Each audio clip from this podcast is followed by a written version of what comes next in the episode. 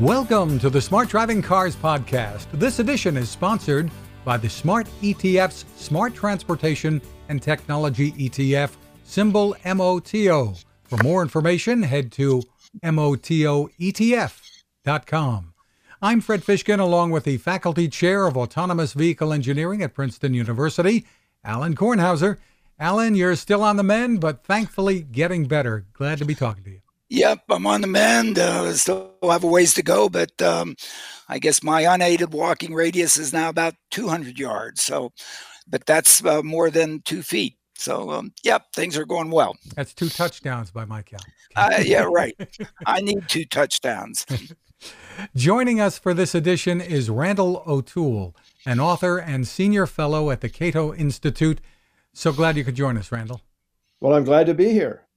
We're going to be talking about some of my favorite topics. Randall, a note that you wrote to Alan after he talked about buying a new Subaru Outback with its great technology, adaptive cruise control, and his concern that it could actually lead to more urban sprawl prompted Alan to invite you to join us here. So I'll let you get into what, what that response was.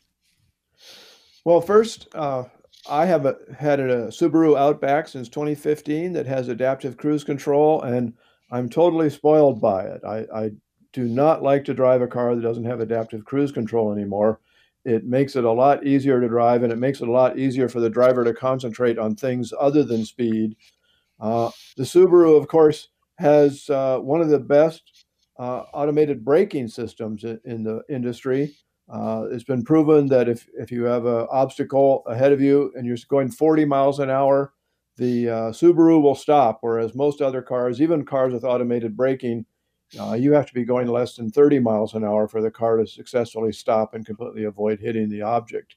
So Subaru's got a great technology. Uh, they're great to drive. Uh, I actually have another car with adaptive cruise control, a Chrysler Pacifica, uh, which is a plug-in hybrid, and and its system works pretty well too. Uh, I wouldn't trust it as much as uh, the Subaru for uh, emergency braking, but uh, it uses a radar system, and the Subaru uses a, a an optical system.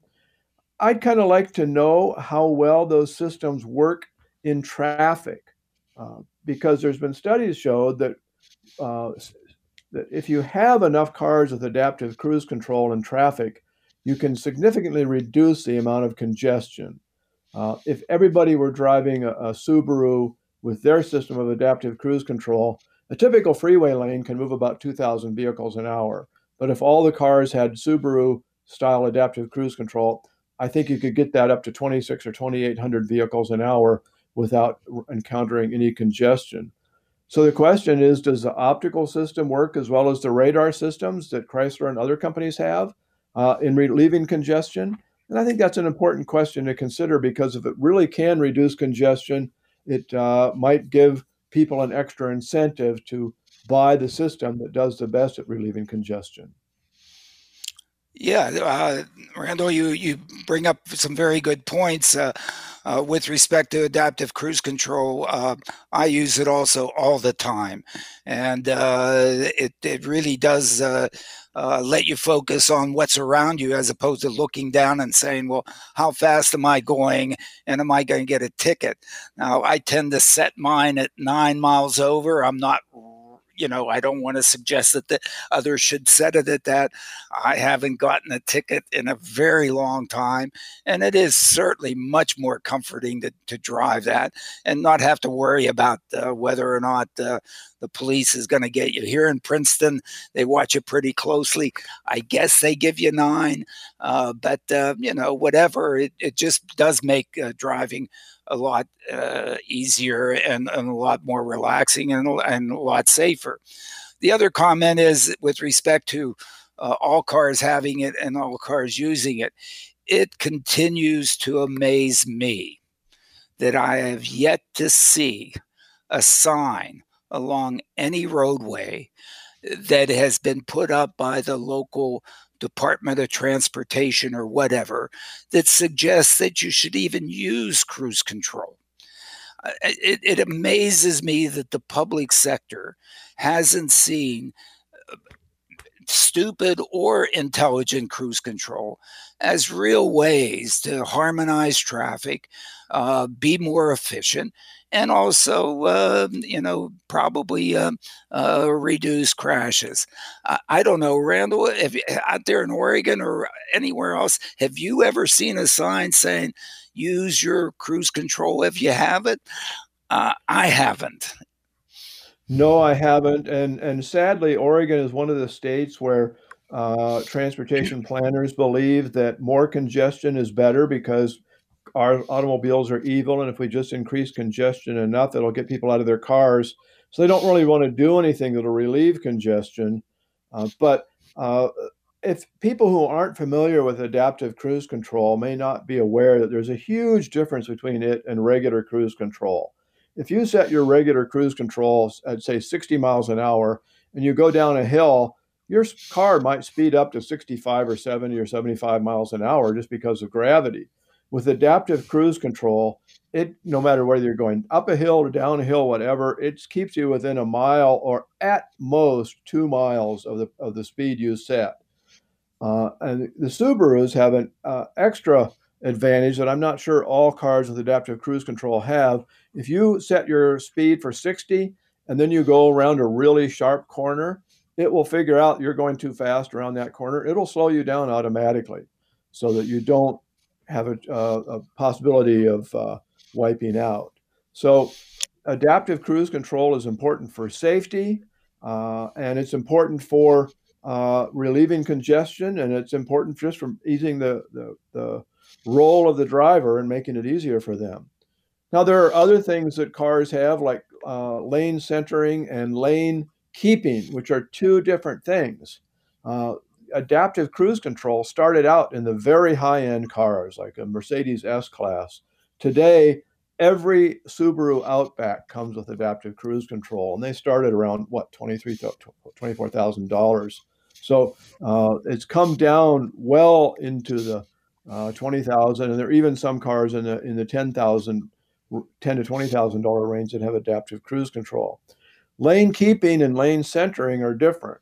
Lane keeping means that if, if your car detects that you get too close to a painted stripe, it'll nudge you back towards the, the center of the road. And if you stop, take your hands off the wheel, what you'll end up doing is weaving back and forth between the stripes. And if a stripe disappears, then you might just go off the road. Uh, lane centering is different. Lane centering, the vehicle calculates the center of the lane and then keeps you on that center. So far, lane centering is only in the expensive cars, and the cars like the Subarus only have lane keeping.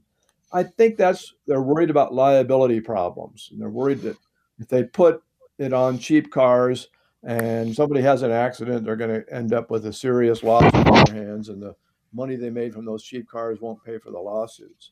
So so far, we don't have a good lane centering uh, system on inexpensive cars. But the adaptive cruise control does make a huge difference. And I, will never buy a car. I'll, I won't. Hopefully, hopefully, I'll never have to drive a car that doesn't have it again.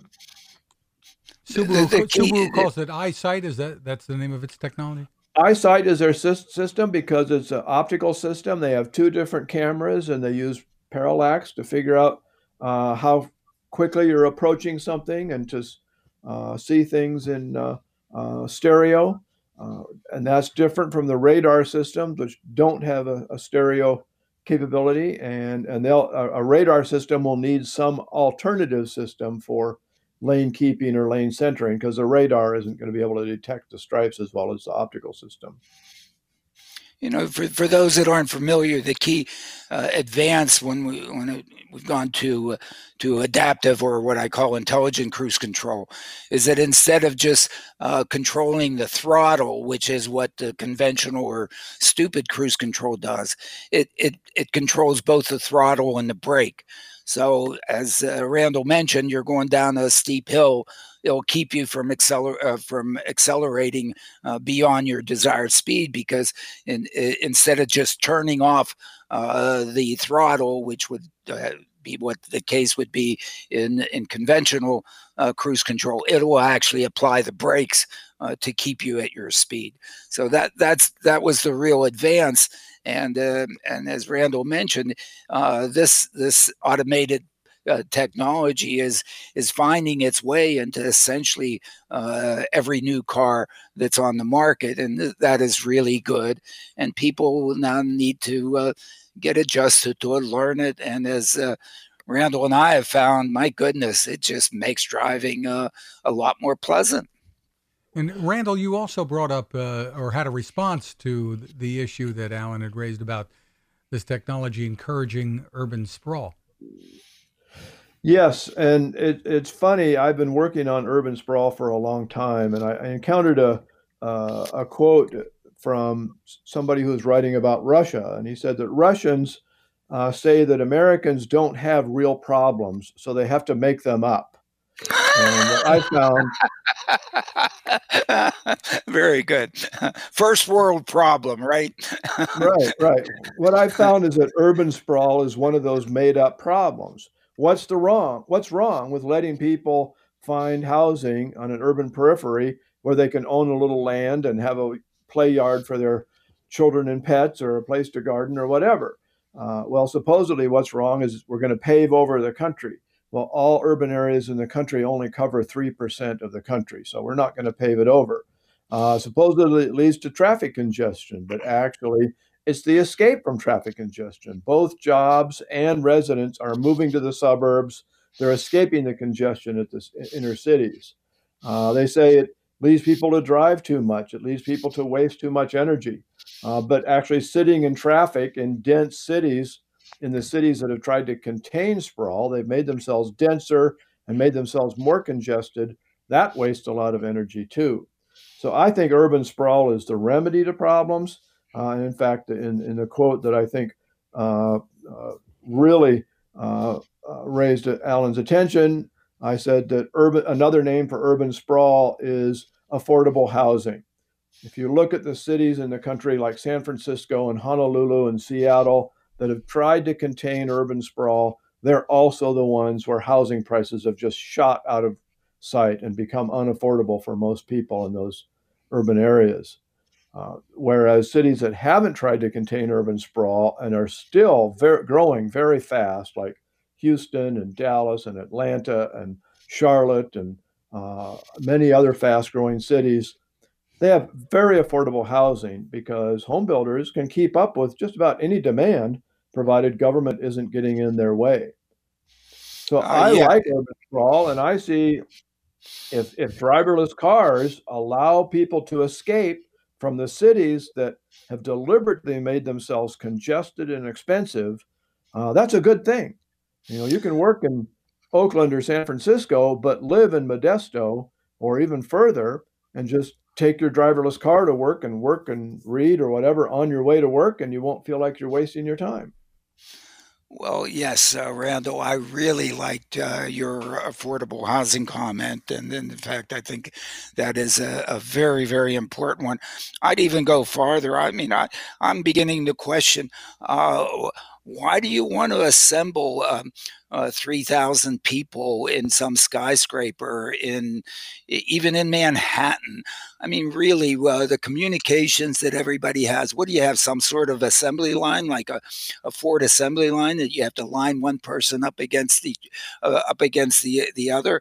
Uh, most of those people who work in those office buildings, guess what? They're on they're on their tubes all day long.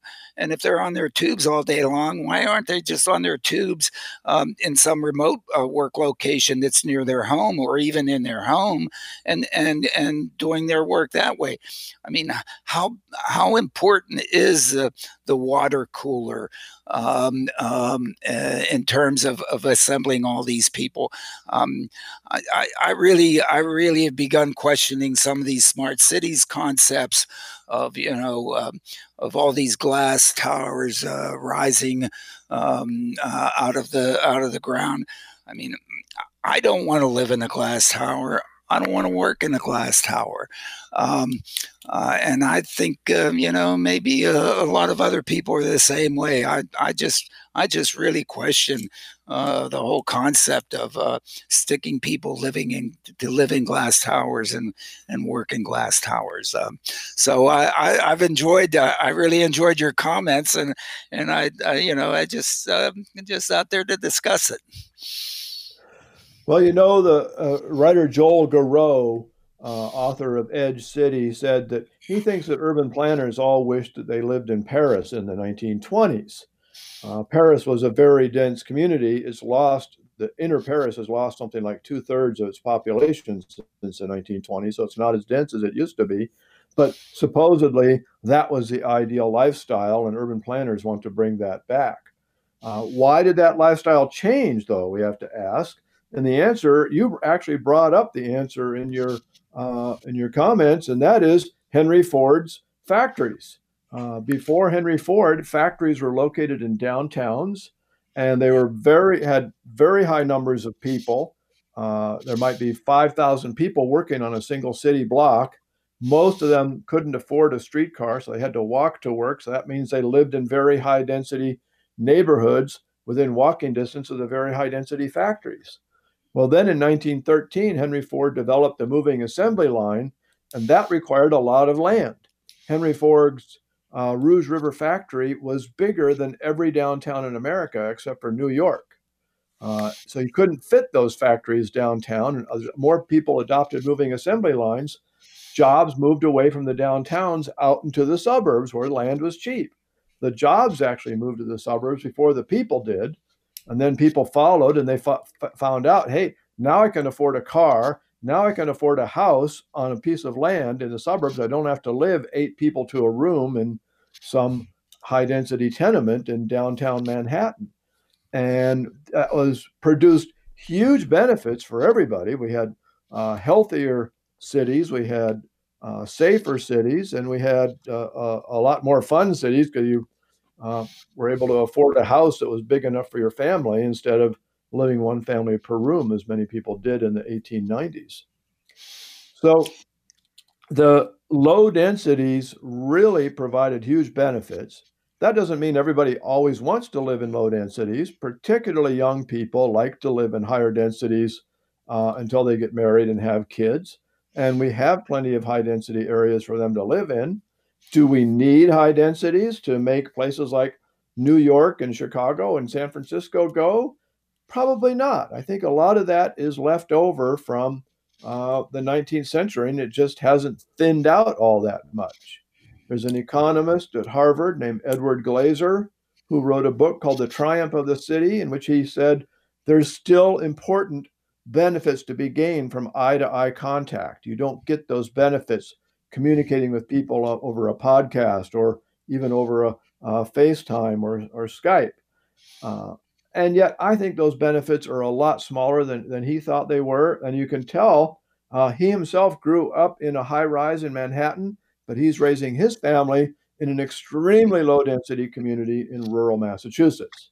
so he himself doesn't need those uh, density benefits. And I don't like it when urban planners try to impose those kinds of things on people as they're doing, particularly on the West Coast, but also in many East Coast areas.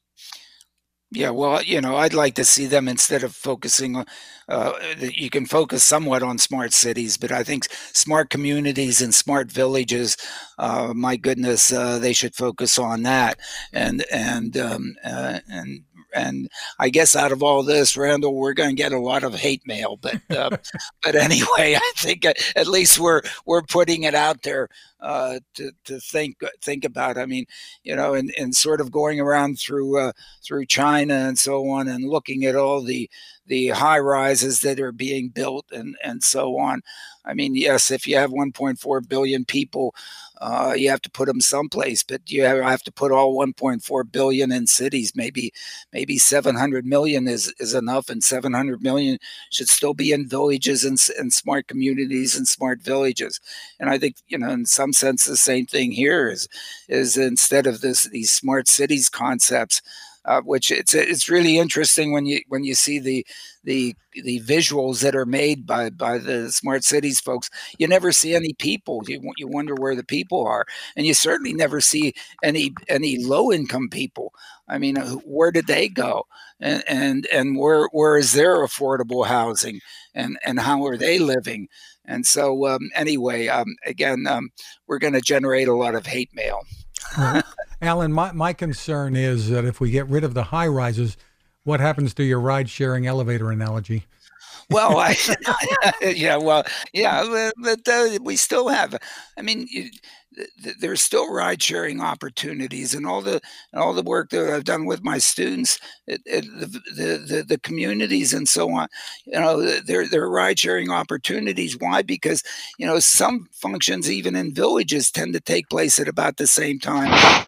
To the same place. You know, kids go to a school the school starts at a certain time. The school uh, lets out at a certain time. People go to work. People go to work at about the same time.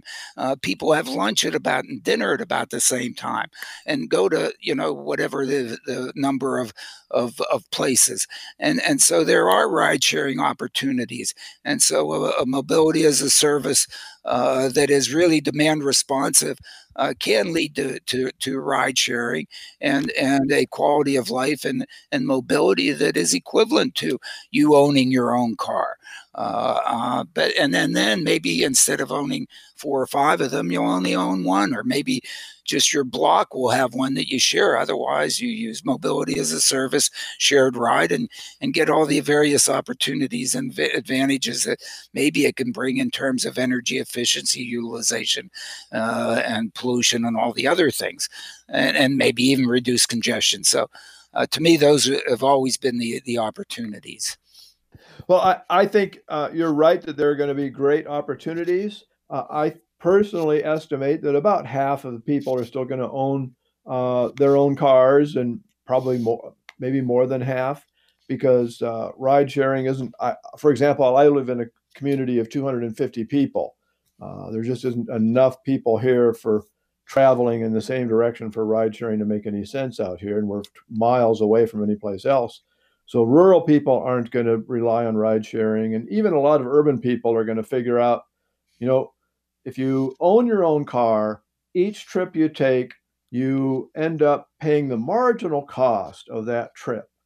If you ride share, you have to pay the average cost of the trip. And the average cost is much greater than the marginal cost for uh, an automobile. And a lot of people are going to think, I can beat the system by owning my own car. I'm going to drive more than most people, so I'll beat the system.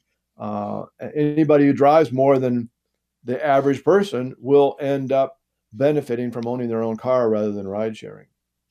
Yeah, I, I agree. I, I, people still own their own cars. People still have horses. Uh, so uh, and and own horses, and, and, even in Pennsylvania, they still use them for mobility in in in uh, the the various Amish communities. So yes, that that will continue, and how far it goes. Uh, but um, you know, uh, one doesn't have to necessarily ride share. Uh, certainly, these vehicles are available to take you by yourself. the issue issue is is is somebody yeah. going to find this as a viable business? Uh, to uh, to provide returns to their shareholders and provide mobility that people say, hey, instead of doing it myself, I'm going to use this and um, and and justify it one way or another or, or whatever, and go out there and compete.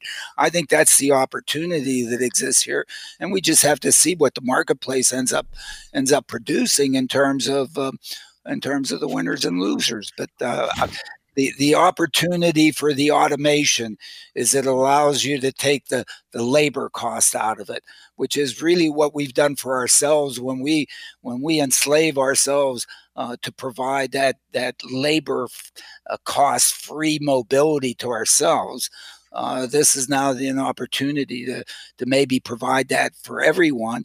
And um, this, of course, assumes that the technology to do this, its cost goes to zero, which, you know, that's certainly the, the software costs go to zero and the hardware costs uh, in volume, uh, the way Moore's law has worked, uh, that's going to go to zero too. So um, anyway, it's it's interesting to see the opportunity now uh, for that kind of uh, mobility. Maybe. Here's an interesting conundrum for you. Because of ride sharing, the transit industry is declining. They've lost something like 15% of their riders in the last few years. And, sure. and in many yep. cities, it's been much more than that. Right. At the same time, the transit industry has a completely different problem. They can't find enough people to drive their buses. Uh, this is a huge problem. They're actually having to cut routes in Denver because they can't find enough drivers. Uh, and they're having to reduce frequencies because they can't find enough drivers. And oh, wait a minute, their main competition is drivers. How are they having a shortage of drivers when they're losing business to other drivers? So I don't know what the answer to that is, but something's awful fishy is going on here, which it always is in an industry that's as heavily subsidized as urban transit.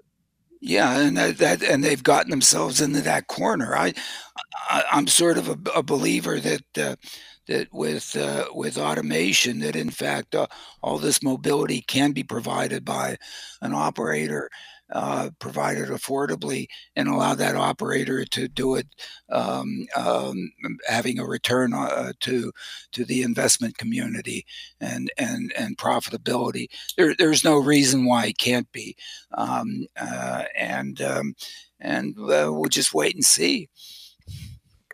Well, this is a good time to remind our listeners about our sponsor this week, the Smart ETF's Smart Transportation and Technology ETF symbol MOTO.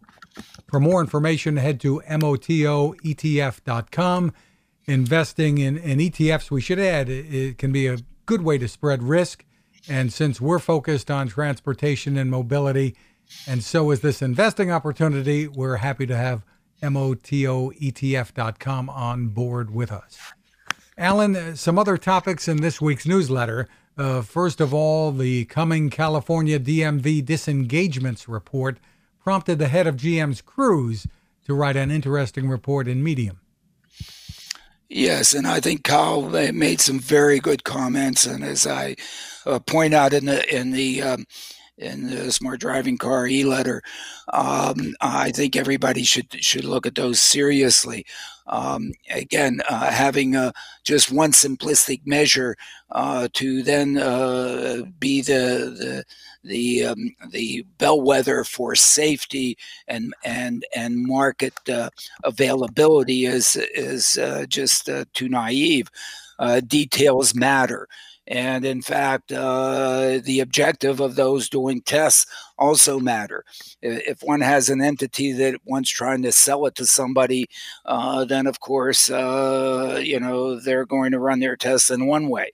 If somebody is out there basically betting the ranch, uh, that they can do it safely and reliably uh, and so on, uh, they're going to be extremely careful. And in fact, um, disengagements will probably be very high because what are they trying to do?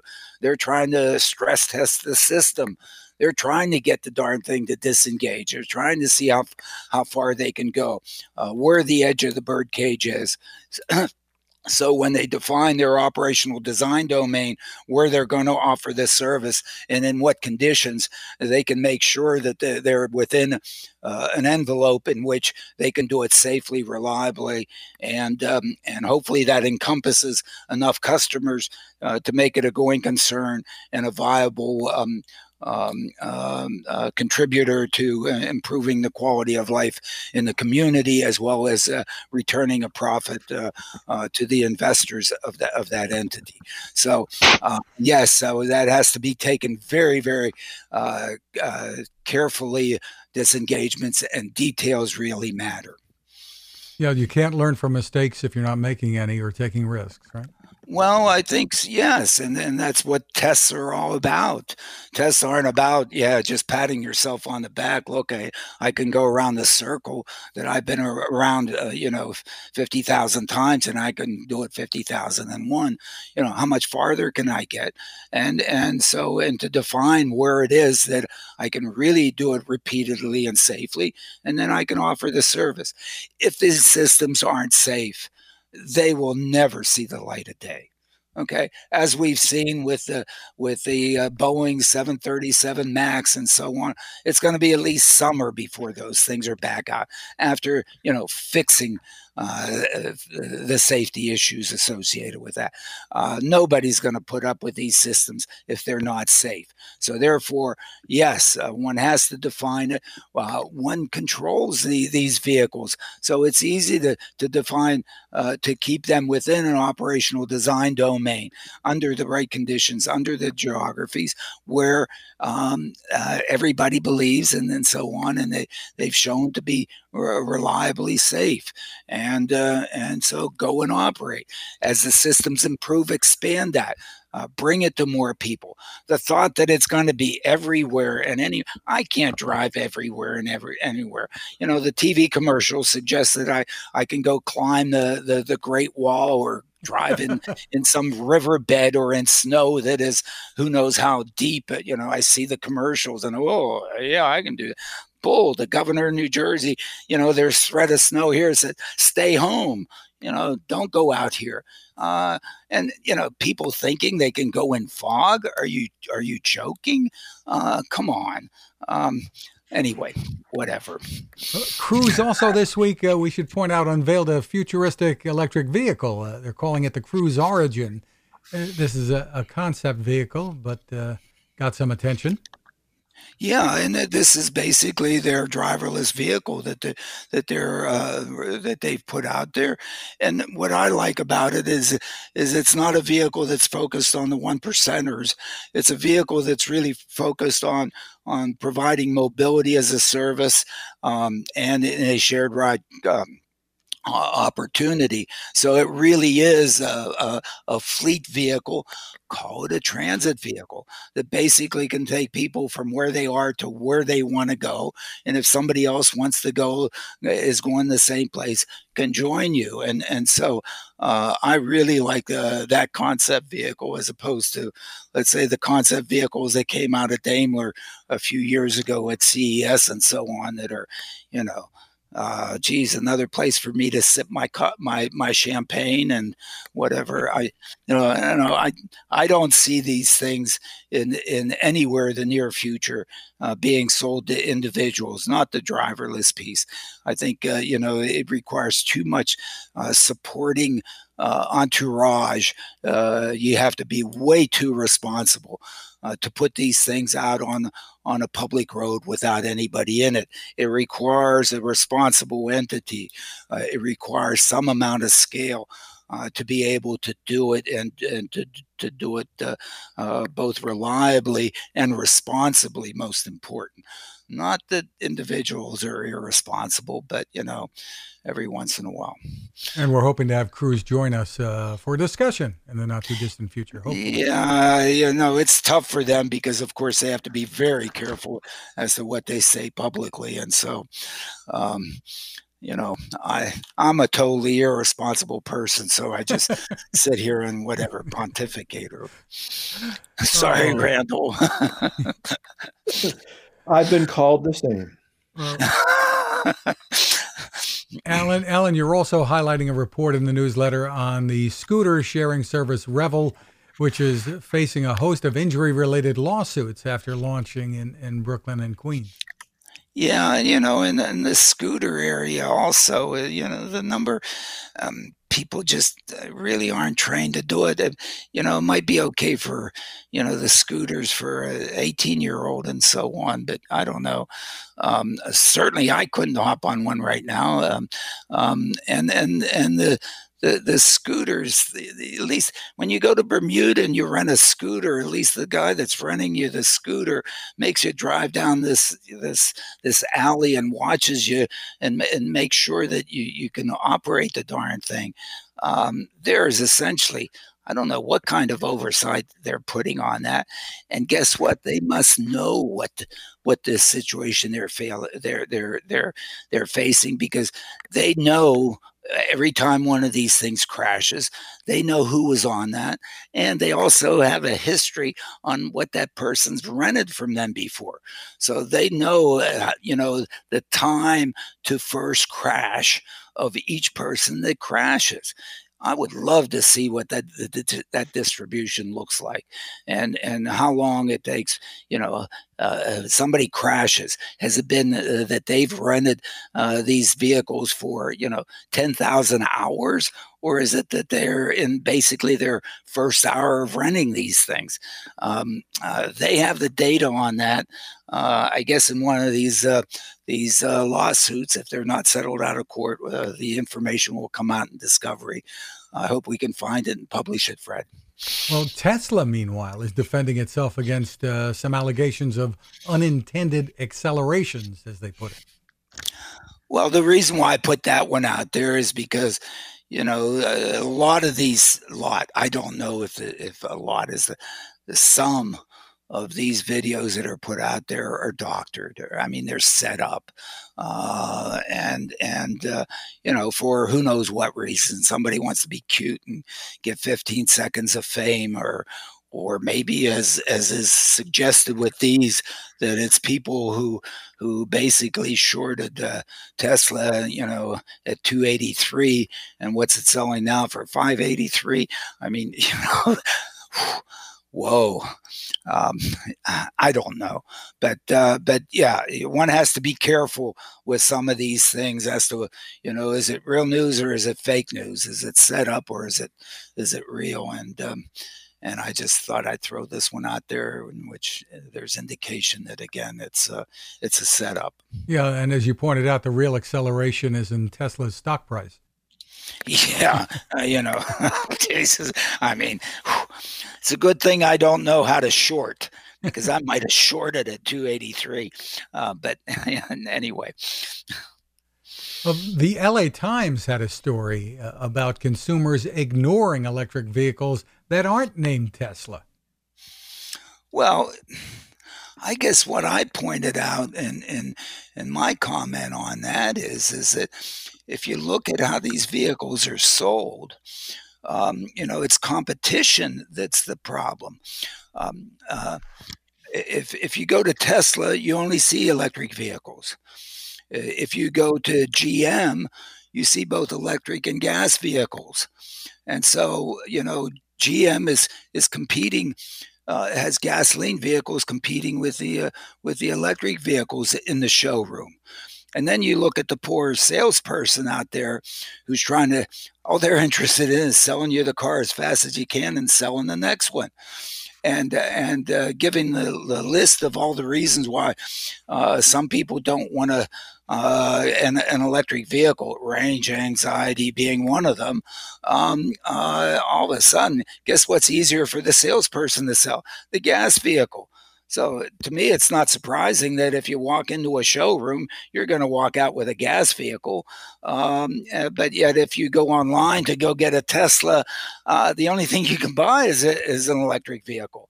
So um, you know, it may be as as simple a reason as that that Tesla is is is doing is, is just killing it these days. Uh, it may also be that hell, it's a damn good car. Man, it's um, uh, and and autopilot uh, seems to really work on it, and so um, uh, and Elon's um, I don't know whatever, and uh, and it's part of the current bubble. Randall, have you had a chance to do much uh, with a Tesla? No, I haven't. Uh, I'd be interested in testing the autopilot, but I think uh, they might get a run for their money when the Ford Mustang Mach E comes out. Uh, that really seems unlike most of the other uh, electric cars that Nissan and Chevy and so on have put out. The Mach E seems to be aimed straight at Tesla to be a Tesla killer and it'll be interesting to see if they actually get it out on time. Ford has a habit of being late with their uh, new cars that they announce, but if they get it out on time, they might be able to carve out a significant chunk, chunk of Tesla's market. Interesting. And the rumors are that Tesla is going to have its uh, Model Y, kind of like a crossover, out perhaps earlier than it had it had anticipated, which would really be a switch. Yeah, and so there, there's a lot happening in, in that. Uh, but um, I guess in a couple days uh, we uh, hear uh, the 20, 2019 results out of Tesla. I don't think they're completely out yet, and um, um, we'll wait and see. But um, uh, boy, um, I guess you have to take your hat off in terms of what uh, what Elon's accomplished there. well, there's a Congressional Research Service report out, uh, Alan, titled "Issues in Autonomous Vehicle Testing and Deployment," that got your attention in the newsletter. Yeah, and and you know, still uh, in terms of what's happening in Washington, you know, certainly there the interest is safety, and absolutely that's the, that's the reason why you have the public sector oversight in all this is is to ensure safety. Uh, but you know, they they really don't focus on mobility, and I I keep I keep thinking, and maybe you know I'm I'm the only one out there that. Uh, that um, if if we really do achieve um, uh, and are able to make the software and hardware uh, such that um, it's basically as good a driver as as uh, we are, uh, that that in fact uh, this these things become mobility machines that uh, that an operator out there uh, can put out and, and provide mobility to all of us that we're very happy and, and, and pleased to pay for. And um, and um, uh, and allows that person to, to do it in a way that uh, uh that they have a nice return to their their investors and, the, and there's a profit associated with it. As opposed to what we currently have um, in the uh, in the uh, in the transit market, in which uh, because of the the labor issues and so on and, and, aspects, it has to be a big vehicle. It can only serve uh, very limited times and and services along a, along a, basically a, a, string of, of, of stops and basically um, doesn't serve a doesn't serve a much of a market. And so nationwide, it has uh, you know, uh, four uh, percent uh, market share of of trips, and uh, out of that four percent, half of them are taking place in the New York, New Jersey, Connecticut metropolitan area. You know, it's it's it's it's in a sense irrelevant everywhere else and and um, and so uh, uh, why? Because uh, because of the fundamental economics level of service uh, combination that they offer. Um, uh, uh, personally owned vehicle just kicks its butt day in day out. but maybe with with the opportunity to to have a fleet of these mobility machines, as I call them, that possibly could be serving every day 50 trips a, a day, um, uh, person trips a day. Uh, actually, somebody can uh, have a very healthy uh, lemonade stand uh, business um, and um, and be a viable contributor to uh, to the quality of life of communities. ARS Technica has a report on a LiDAR company that you're highlighting in the newsletter. It's, it's called Sense, and it's using 11,000 lasers, which is, I don't know how many times more than the norm, a lot. yeah, you know, about a, a hundred X to, to what's in in uh, Velodyne and so on. Yeah, I mean, I think people are looking at at um, having these things basically uh, trying to put a laser at every pixel. And so, you know, maybe at some point, you know, somebody puts one out that has a million lasers in there. I don't think that that's, you know, that's sort of way out there.